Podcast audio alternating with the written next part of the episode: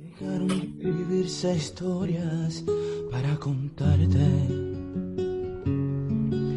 Se secaron los mares de sueños para despertarte. Hola, estamos en un nuevo episodio de Lo Cotidiano, un podcast que iniciamos desde que eh, vino la pandemia a Guatemala y la cuarentena, que ya no es tan cuarentena. Y ya estamos acá eh, con un nuevo episodio. Hoy nos acompaña Andrea de León, por supuesto Fabricio, que un abrazo y espero que se encuentre bien eh, y aquí te paso la palabra en estos momentos. Hola, mi querido amigo Manuel, pues el día de hoy tenemos a, a una amiga que aprecio y eh, quiero bastante, es Andrea de León Díaz o Andrea Díaz, eh, eh, es una de las eh, mujeres que está haciendo pues historia a través eh, de la creación de, de varios espacios que dan cobijo pues a la diversidad. Y entre eh, los espacios en los que ella eh, pues se ha abierto campo o lo que ella ha creado con su trabajo, pues eh, destacan que es fundadora del movimiento lésbico en Quetzaltenango, es fundadora de Vidas Paralelas, eh, también es miembro del movimiento de mujeres y feministas Quetzaltenango y Guatemala y activista de derechos humanos a nivel nacional e intervención en el movimiento feminista y L G B T I Q más. Así que le damos la más cordial bienvenida a mi querida amiga Andrea. Hola, hola Andrea, Fabricio, hola Manuel, es un gusto estar acá con ustedes el día de hoy. Hola, gracias por aceptar la invitación. No, gracias a ustedes por invitarme a este espacio. Y pues ahí vamos a hablar un poquito de, de todo. Eh, casi siempre iniciamos con una pregunta eh, de cajón que es... Eh, que nos cuentes más o menos lo que has eh, estudiado, de eh, tu formación académica.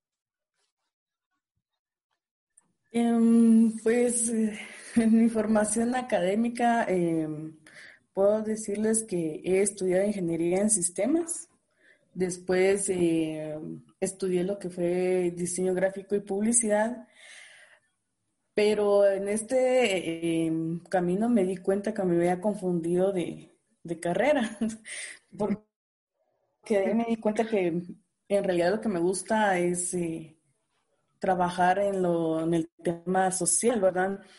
También las leyes, la historia de, de todos los países, que me parece que en todos lados siempre han habido hechos históricos que son, eh, que lo van, lo van enriqueciendo a uno, eh, en el tema de, de los conocimientos, de conocer otras culturas también.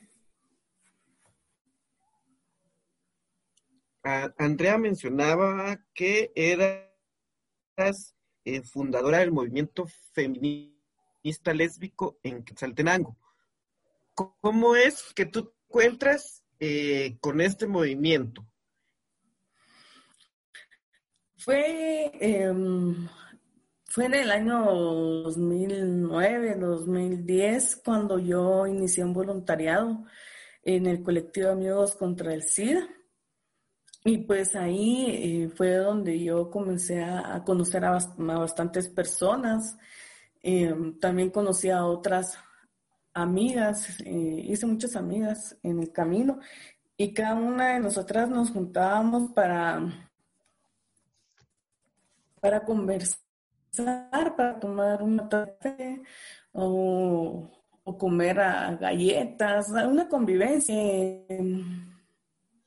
Teníamos muchos conflictos en, nuestras, en nuestra familia o teníamos temor de, como decimos, de salir del closet eh, por temor a perder a, a nuestra familia, amigos, perder el trabajo por ser mujeres lesbianas o ser mujeres bisexuales.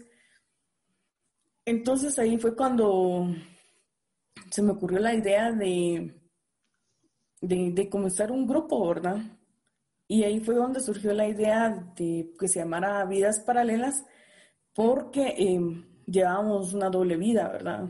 En nuestras casas o en nuestro círculo social eh, decíamos que somos mujeres heterosexuales, ¿verdad? Y esto lo hacíamos para no perder esa relación. Entonces ahí fue donde inició Vidas Paralelas.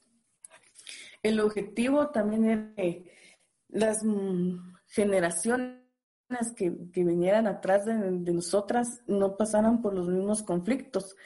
Entonces ahí fue donde surgió la idea de poner un albergue, surgió la idea de crear un, un café para que pudieran llegar y, y sentirse en confianza, surgió la idea de hacer cineforos, surgió la idea de, de charlas, talleres y de diversidad de actividades, ¿verdad? Pero dentro de todo esto, al final, eh, no pudimos hacer todo, pero actualmente pues hemos logrado cumplir con el albergue para personas L G B T. Fue muy difícil, existe una limitante que se llama eh, dinero, ¿verdad?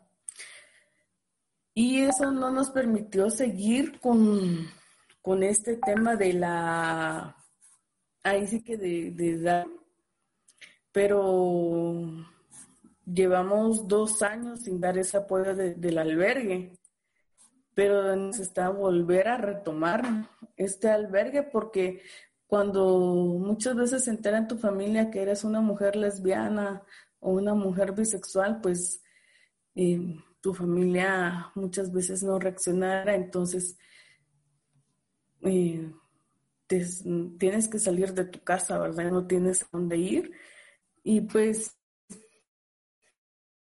recibíamos a muchas compañeras, compañeros, incluso en su momento apoyamos a hombres heterosexuales y a mujeres heterosexuales, que eso también nos sirvió a nosotras para que ellas y ellos se dieran cuenta que no somos eh, como nos pintan muchas veces, ¿verdad?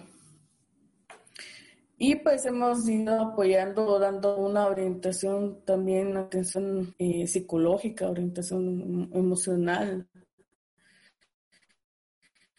dando charlas, talleres para empoderar a las mujeres en sus derechos, en actividades recreativas, entre ellas culturales y deportivas, pero eh, sí nos sigue limitando el tema de lo monetario, de lo económico. Y es justamente uno de los problemas que muchas eh, asociaciones, agrupaciones o colectivos eh, nos topamos, ¿no? La, la parte de, de lo económico, que es fundamental para un proceso a largo plazo. Eh, actualmente, Vidas Paralelas, Eh, ¿cuántas personas lo integran? Pues, eh, en Vidas Paralelas exi- existe una, una característica de que hoy somos veinticinco mujeres en las que integramos Vidas. Eh, puede vol- subir ese número como puede bajar también, porque muchas de las compañeras eh, se han desplazado dentro de los diferentes departamentos de Guatemala, como también han migrado a otros países. Esto ha sucedido porque eh, buscan un mejor lugar para poder estar lejos como que de sus familias, para que no, no se enteren de su orientación sexual. O también existe que han salido de su casa por la misma situación, entonces buscan una forma de, de tener un ingreso económico y también por lo mismo desplazan mucho a la ciudad capital. Entonces en este momento el número que, que, que tenemos de mujeres lesbianas y bisexuales dentro de Vidas Paralelas son veinticinco, las que estamos activas por el momento. Y pues esperamos, ¿verdad?, de, de, de, que, de tener alguna manera de, de cómo siempre mantener este número de, de mujeres activas, mujeres lesbianas y bisexuales activas, pero también, como sabemos que, que existe el desplazamiento, la migración de ellas, siempre tratamos de darle la la información esencial para que ellas tengan las herramientas de cómo eh, desenvolverse, a dónde pedir un apoyo, si se ven ellas en riesgo. Y, eh, Andrea, Eh, cuando hablamos de, de Quetzaltenango, eh, pues vamos a hablar de una ciudad eh, muy, muy conservadora, eh, donde eh, si bien existe una corriente que quiere abrir brecha, que quiere verse visible, que quiere eh, ocupar los espacios, pues siempre existe estos eh, grupos que manejan eh, pues las instituciones, que manejan eh, ciertas cuestiones que van moviendo como todo alrededor de esta ciudad. ¿Cómo es ser lesbiana en una ciudad tan conservadora como Quetzaltenango? Es muy difícil, porque Quetzaltenango no, no solo es una ciudad conservadora, sino es una ciudad eh, donde hay mucho machismo, es religiosa también, es tradicional. Entonces, eh, nosotras, eh, solo por el hecho de ser mujeres, ya tenemos lo que es eh, eh, un tipo de discriminación. Eso, eh, sumémosle que nuestra, si somos mujeres eh, mayas, ífunas, xincas, va otro tipo de discriminación. Si eres lesbiana, es aún peor todavía. Entonces acá hay otro, otro tipo de discriminación, pero muchas veces te topas con que si no eres católica, si no eres evangélica y si no ejerces también la, la, la creencia de las otras personas que te pueden llegar a rodear, también es una molestia, puede llegar a ser una molestia para estas personas. Entonces, por lo mismo, es de que nosotras hemos dicho que es importante que tengamos la información necesaria para poderla utilizar a nuestro favor. También es necesario que nosotras como mujeres formemos parte de las diferentes mesas de trabajo o de toma de decisiones para visibilizarnos, porque también el visibilizarnos es importante, porque esto lo, lo que lleva es de que pues tengamos como que un, un respaldo o una garantía que nos ayude a defendernos legalmente, que nos ayude a dónde eh, recurrir para obtener la ayuda necesaria o una orientación, porque la discriminación que se da, incluso eh, he visto yo que los principales eh, actores de discriminación para las mujeres lesbianas y bisexuales es la familia, que también lo he visto, que la familia es la, también la principal eh, que ejerce discriminación o violencia física, psicológica.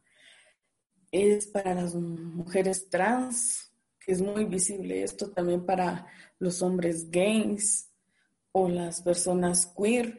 Entonces, es importante obtener esta información para que nos podamos defender, porque Quetzaltenango es muy difícil que tú puedas sentirte segura de, de, de demostrar quién eres.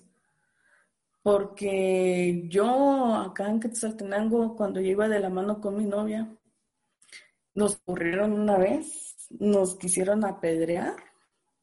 Afortunadamente logramos eh, correr y nos logramos salvar, por decirlo así, de, de ahí sí que de, de ser apedreadas.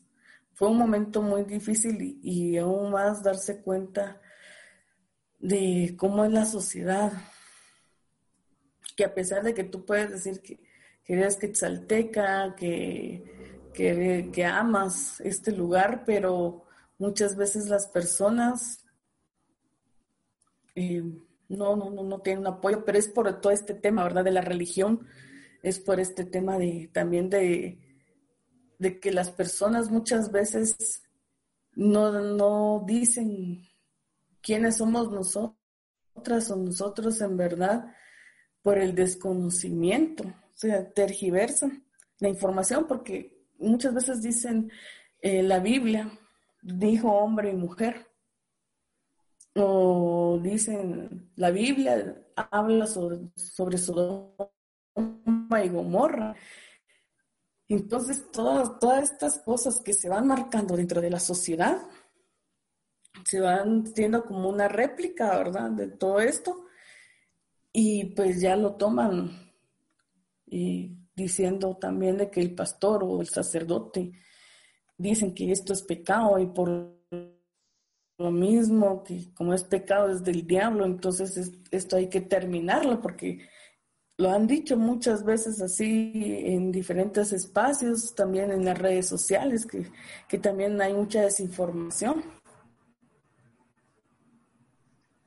Es todo un, un tema bien interesante y, y largo, que se remonta desde hace mucho tiempo, ¿no? De esta discriminación que hay de parte de las personas que creen que esto es anormal, digamos, algo que lo ven como, como una aberración. Y se da en, muchas, eh, eh, en muchos contextos que, que realmente uno se pone a pensar y, y analiza si realmente uno es eh, ser humano o no, ¿ah? Porque si uno fuera ser humano no tendría por qué ser intolerante ante estas eh, cosas que al final no lo dañan a uno, pues. O sea, el, el, el, el ejemplo que nos ponías de la vez que, que las corrieron y las quisieron apedrear, o sea, ustedes no estaban haciéndole daño a nadie y sin embargo las personas eh, las querían dañar, ¿no? ¿Cómo, cómo te has sentido tú en este proceso, digamos, de, de que obviamente tenés una carga bien fuerte atrás, que es toda la sociedad que eh, señala como algo malo esto? ¿Cómo, cómo, cómo ha ido ese, ese proceso con, contigo, con tus emociones? Pues... Eh... Yo te puedo decir que desde que tenía uso de memoria, prácticamente a mí siempre me han gustado las, las niñas. Al inicio me sentía perdida porque no sabía ni por qué me pasaba esto. Decía, porque veo que a mis amigas de, de grado, de, donde yo estudiaba, ¿por qué les gustaban los niños y a mí, y a mí no? Entonces fue para mí una confusión muy, muy, muy grande. Yo buscaba y me sentía desesperada porque yo no encontraba respuesta a lo que a mí me sucedía. Y tenía temor de recurrir a mi familia, tenía temor de recurrir a, también a amistades. Entonces yo me propuse estudiar y estudiar para que cuando yo, mi idea era que cuando yo tuviera la mayoría de edad me iba a ir de mi casa. Esa era mi idea, porque yo no sabía qué era lo que me estaba sucediendo, pero en ese, en ese camino yo me llegué a odiar yo misma. Entonces, por lo que yo opté fue por mi forma de escape, era comenzarme a, a cortar los brazos. Esa etapa fue bien fuerte porque yo pensaba en, en que yo me quería morir. Pero tiempo después tuve eh, la fortuna y el privilegio de tener acceso al internet. Entonces yo se, decidí empezar a buscar por medio de los chats famosos de ese tiempo. Me recuerdo que está ese famoso chat de Latin Chat y, y ahí encontré que había una sala de Guatemala, entonces yo me metí a leer todo lo que escribían en la sala general. En eso yo miré que había un, un chico de aquí de, de Quetzaltenango que también buscaba lo mismo que yo.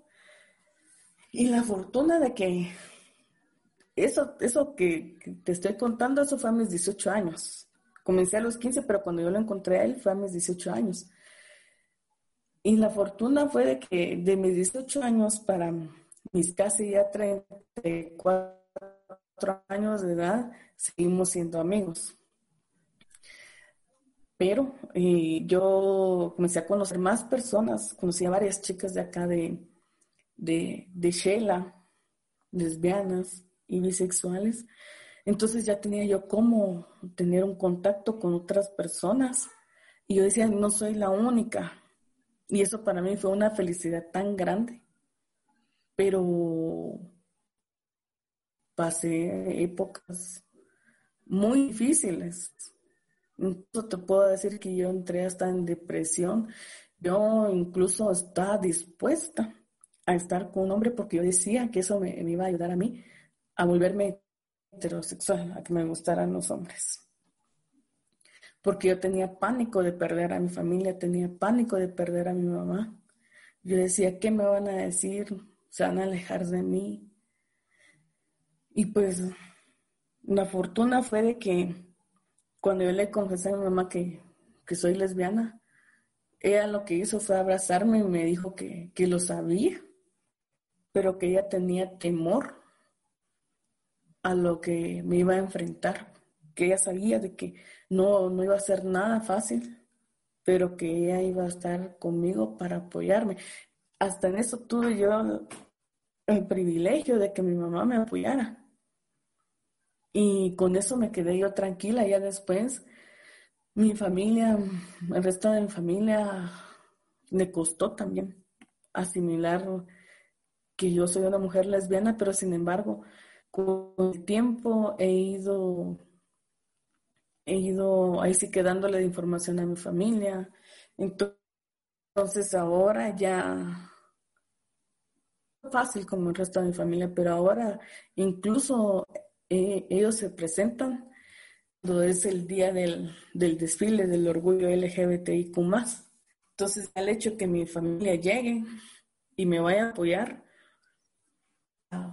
estoy más tranquila, la verdad, porque tener esa carga es muy difícil. La carga, incluso desde la que tú tienes la carga de que no sabes quién, quién, o sea, qué te está pasando.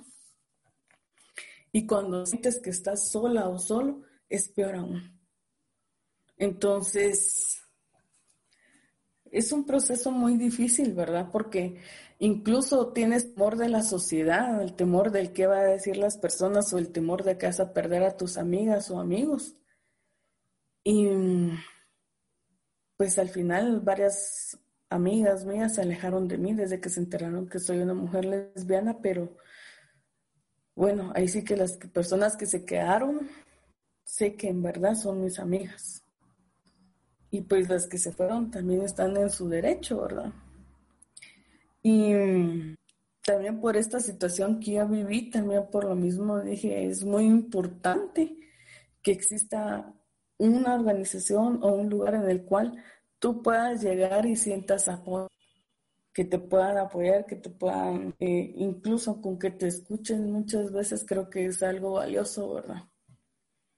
Porque sabes que hay alguien ahí que te que está para apoyarte en lo que se pueda, ¿verdad? Lo digo en lo que se pueda porque muchas veces hablar con las familias es muy difícil, principalmente cuando eres una persona extraña, ¿verdad? O ajena a la familia de las demás personas. Pero es una carga muy grande, pero pienso mucho en las futuras personas L G B T I Q más que viven atrás de nosotras o nosotros, y creo que es necesario dejar nuestro granito de arena para, un, para una contribución. Pero acá en Guatemala, desde el momento en que tú puedes ver dentro del Congreso que se mueven iniciativas de ley que llevan corrientes religiosas, que son iniciativas de ley que quieren quitar a las personas L G B T I Q más o, o al movimiento de mujeres, quitarles a todas las sus derechos, que son leyes regresivas. Entonces, si ellos son los líderes de Guatemala o el presidente que habla mal de la diversidad sexual, o sea, ¿qué mensaje les están dando también a la sociedad? En lugar de que ellos sean aliados para toda la población en general, son muchas veces el enemigo y ellos llevan muchos mensajes y ellos tienen un gran trabajo ahí, un trabajo trascendental porque desde ahí salen los mensajes o de qué es lo que va a creer la, las personas, ¿verdad? Y... Eh... Andrea, ¿tú crees que sí hemos avanzado en, en uno, en la apertura como de los espacios, en que eh, se ha tomado esto como más normal? ¿O crees que falta, nos falta mucho por, por trabajar eh, eh, al abordar estos temas que para muchos a veces ni siquiera eh, nombrarlos eh, pueden, porque eh, lo que quieren es invisibilizarlos? Fíjate que creo que hemos tenido avances, pero conforme ha, ha ido eh, pasando el tiempo con el cambio de los, de los diferentes gobiernos, creo que eso es lo que venía afectando bastante, porque, por ejemplo, estaba lo, lo de la construcción de la política pública L G B T I Q más, se trabajó esa política pública, pero justamente cuando fue el gobierno de Jimmy Morales, él dio la orden desde la central prácticamente para decir que que no se siguiera con el trabajo de esa política. Entonces ahí es un retroceso porque la política ya estaba casi que a un noventa por ciento finalizada. De ahí en engavetarla, pues creo que eso fue lo injusto, ¿verdad? Entonces ahí, y hasta la fecha, y no se ha visto una reactivación de ella, ¿verdad? De darle un seguimiento, no se ha podido. De ahí justamente entró la primer diputada lesbiana y feminista, Sandra Morán.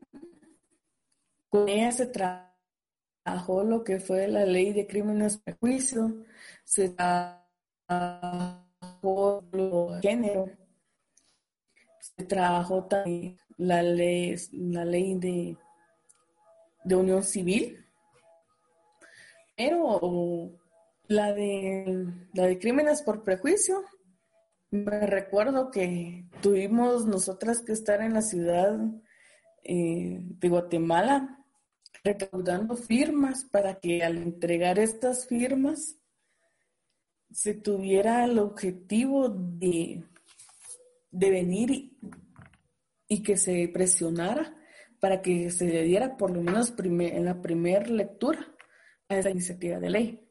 Se dio la primera lectura, pero de ahí ya no se pudo pasar. Eh, lo, que, lo que hicieron fue como engavetarla, ¿verdad? La ley de identidad de género se presentó también, pero definitivamente no aprobada. Sin embargo, creo yo que solo con el hecho que se hayan presentado estas dos iniciativas de ley, pues fue un logro, ¿verdad? En Guatemala.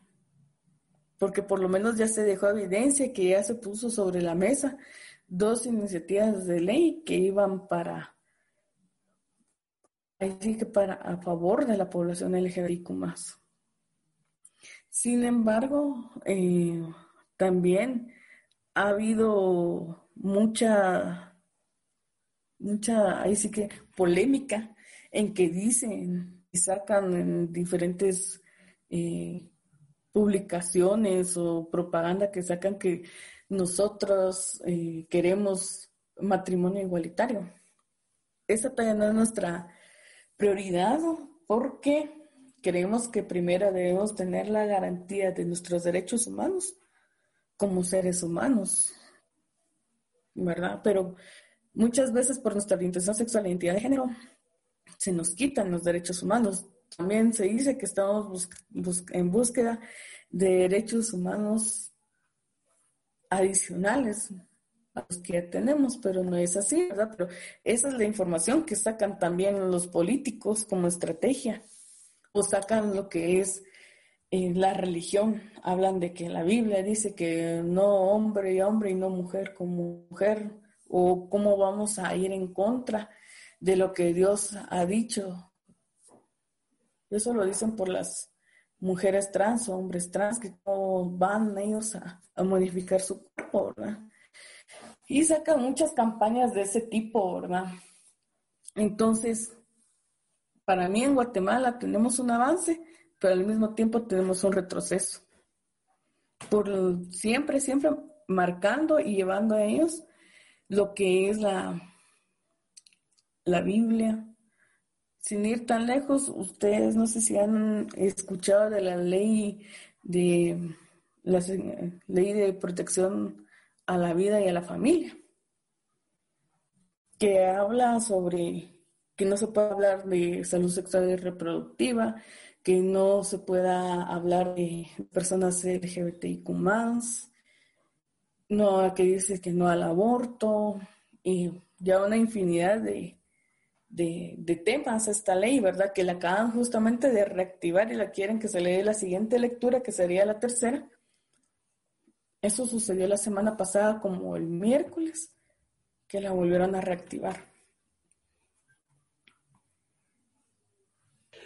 Es muy importante lo que nos comenta Andrea acerca de esta represión que hay de parte de, del Estado, ¿no? Que es el, el, el ente que tiene que proteger la vida, o sea, nosotros como seres humanos, y no reprimirla en toda su diversidad, ¿no? Porque eh, el problema es creer que solo existe un, una dualidad en, en el ser humano y, y que no es cierto.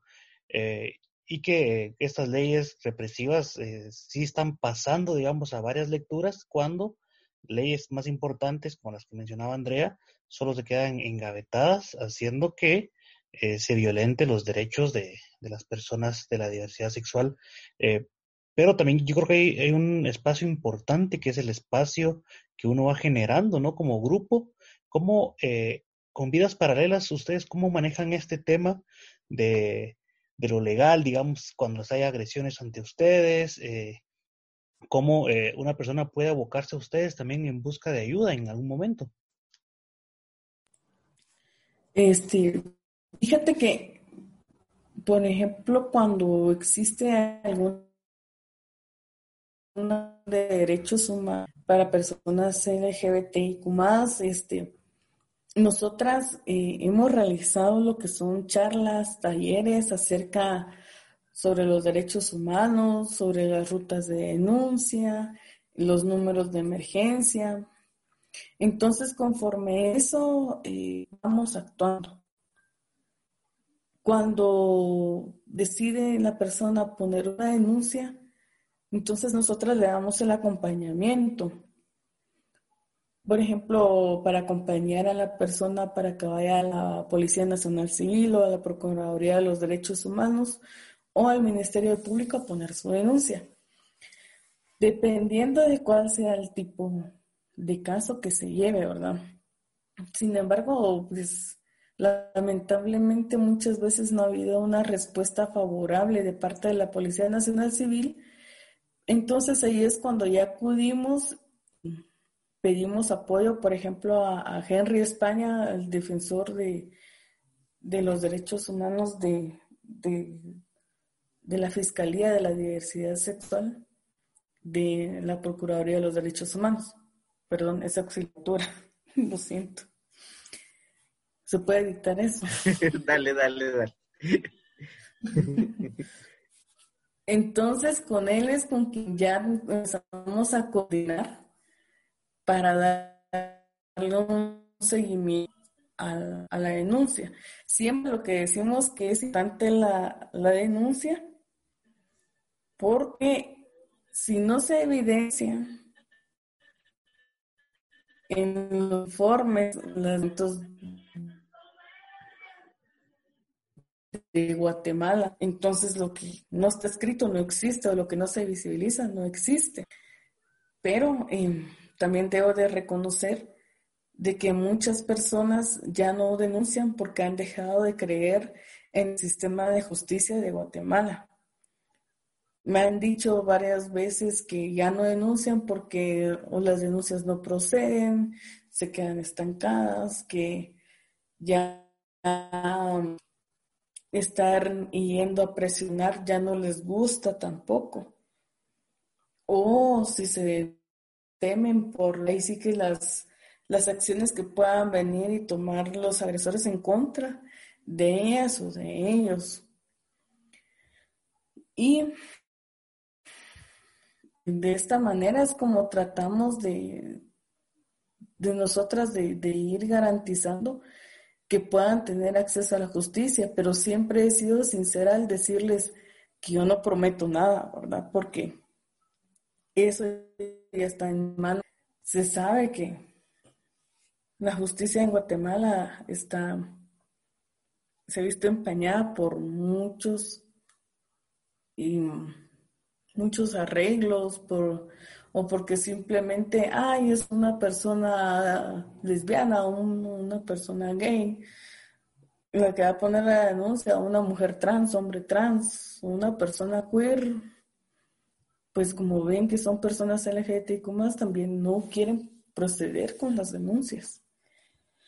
Entonces, vamos haciendo nuestro mayor esfuerzo en este tema. Y eh, Andrea, ya casi para ir finalizando, eh, quisiera preguntarte cómo es que el, el, el grupo L G B T I Q más, eh, ha sufrido durante esta pandemia, porque tengo entendido que al momento de vernos, pues eh, muchas personas han pasado eh, por agresiones de su misma fila, Eh, o la familia se entera durante la pandemia, eh, como se dice que se estaba en el closet y todo este proceso, eh, pues ha, ha, ha, ha endurecido pues que este movimiento o, o, o estas personas o, o nosotros mismos eh, tengamos esa libertad, y que nos recomiendes también pues eh, si es que existe literatura donde nosotros podamos ir aprendiendo, o páginas web donde podamos información. Fíjate que durante esta pandemia ha habido eh, más personas que han estado con sus agresores o agresoras o con toda la familia completa, que han tenido que salir a la fuerza del closet, como decimos, porque justamente lo que tú decías al momento de estar en el confinamiento, pues creo que ya no existe, creo de, bueno, ahora se da mi familia, puedo hacer una llamada telefónica o puedo hacer una videollamada. Muchas cosas cambiaron, ¿verdad?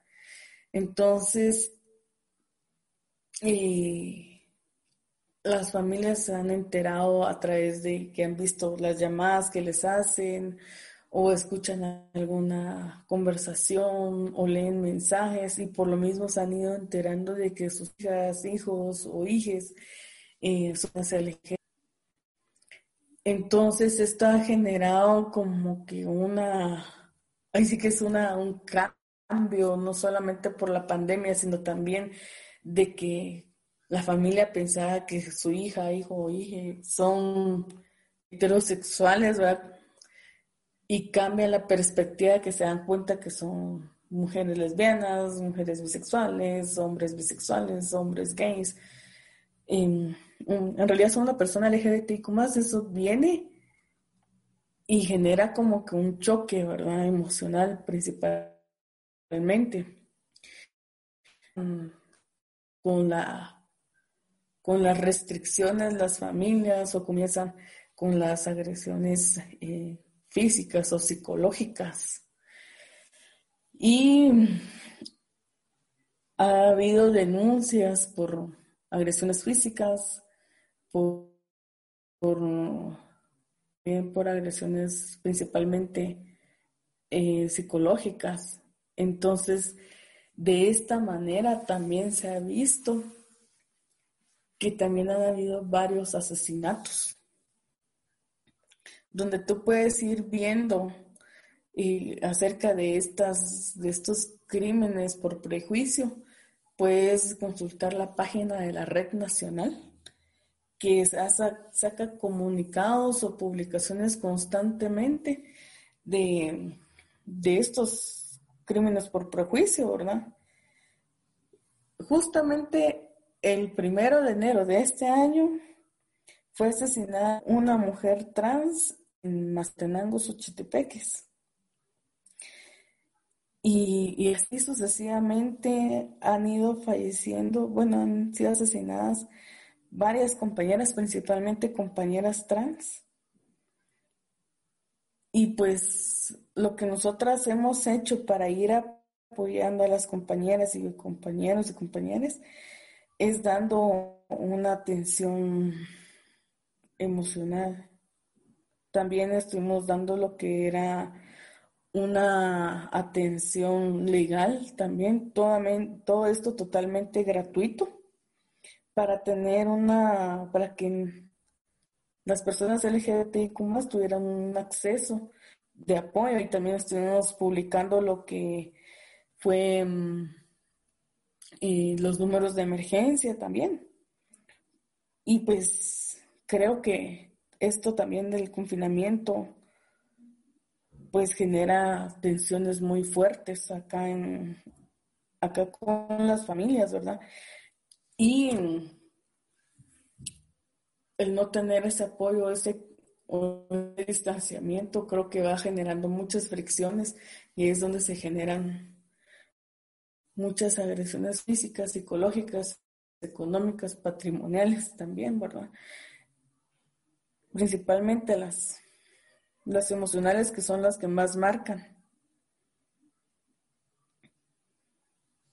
Es, un, es una violencia no solo física, sino muy estructural y que eh, también daña, ¿no? Que, por ejemplo, la violencia económica es una, una de las violencias que más se repite en Guatemala y que mucha gente lo ve como normal, pero no es, no es, no, no es normal y no debería ser normal. Eh, Andrea, ya para ir finalizando, eh, uno como heterosexual, ¿qué puede hacer? ¿Cómo puede apoyar? ¿Cómo, eh, qué papel deberíamos de jugar nosotros, ¿verdad? Eh, en este... en este mundo que al final es de todos y todas, todes, y que necesitamos eh, ir eh, de la mano, ¿no? Para que la, la humanidad pueda establecer un, una ruta, eh, no sé si la correcta, pero sí de las más indicadas para la evolución como sociedad. Pues yo creo que debemos de... considero que se debe de tener empatía, una empatía, una, un apoyo, un amigo, amiga, una amiga, ¿verdad? Porque al final, como tú dices, este mundo es de todas, todos y todes, ¿verdad? Y al momento de que, de que vean de que hay más personas que son nuestros aliados o aliadas, creo que es muy importante para un cambio, porque si hay más personas que, que están a favor de, que como nos dicen muchas veces, ¿verdad? Que, que no son, que Dios no da, y no, no aprueba, ¿verdad? A las personas L G B T I Q más, por lo que dice la Biblia, o por el pensamiento, la, las costumbres machistas.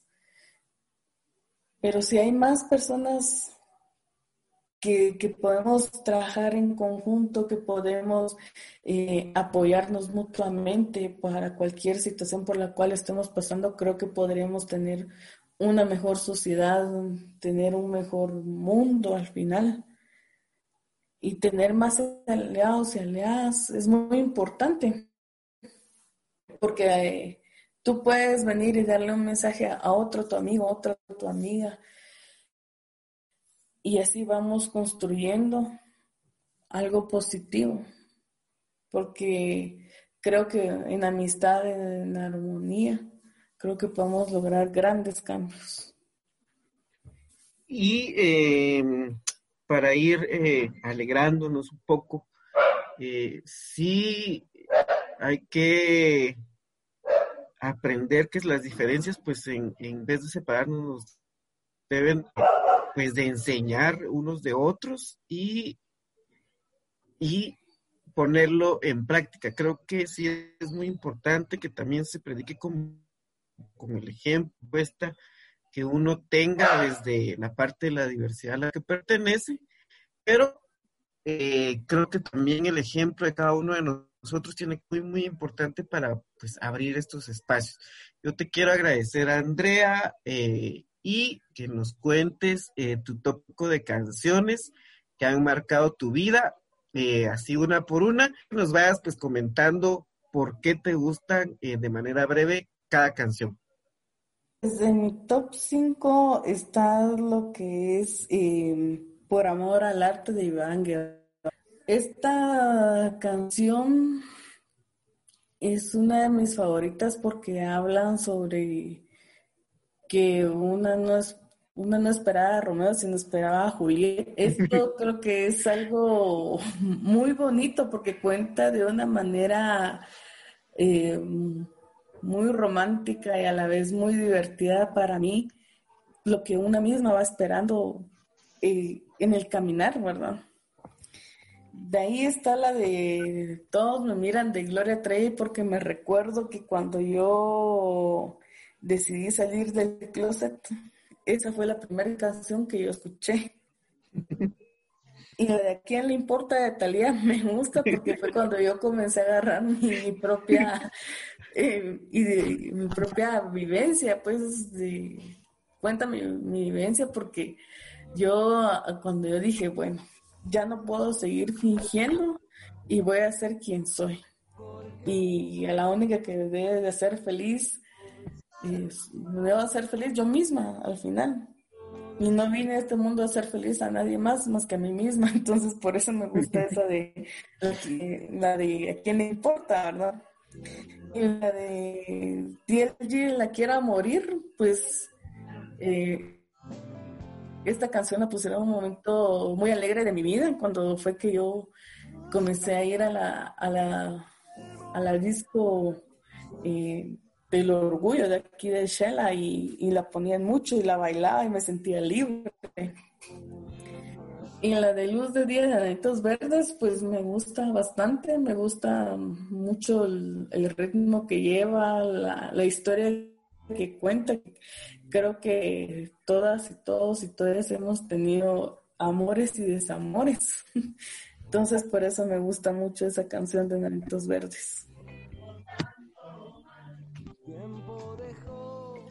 Bueno, eh, Andrea, yo me despido. Le agradezco mucho a Manuel por eh, permitirme acompañarlo. Ya no sé ni en qué número de episodio vamos de podcast. Y hemos, hemos hablado de todos los temas y siempre seguimos aprendiendo. Agradezco mucho tu, tu valor, Andrea, para ser voz en este tipo de temas.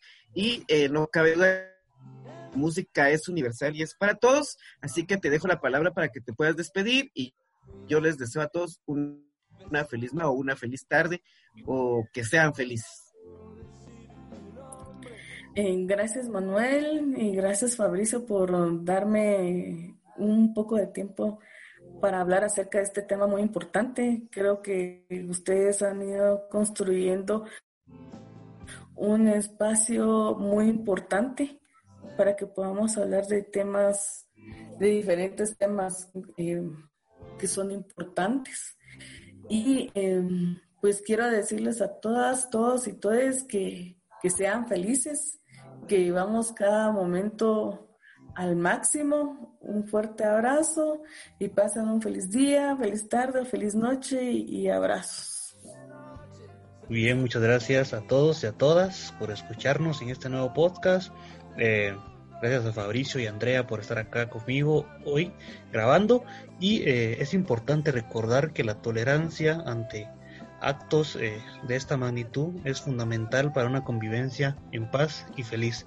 La intolerancia debe ir eh, más basado a los aspectos que son injustos para una sociedad. eh, creo que el enemigo no es el, el prójimo, sino es otra estructura diferente en la cual no podemos identificarla aún, pero está ahí presente. Recuerden también que para poder hablar de algún tema eh, importante debemos de tener mucha información y no cegarnos con información que se nos dio en algún momento en el, en el colegio, en la escuela, en la iglesia o en espacios eh, muy conservadores, porque eh, no tendremos un panorama más eh, grande ni claro de, de las cosas que eh, suceden en el mundo. Gracias por escucharnos de nuevo. Ojalá que eh, les guste este episodio. Los esperamos la próxima semana con una nueva invitada o un nuevo invitado. Y eh, recuerden seguirnos en Instagram como de lo punto cotidiano y eh, pues en Spotify también para escuchar más episodios de Lo Cotidiano.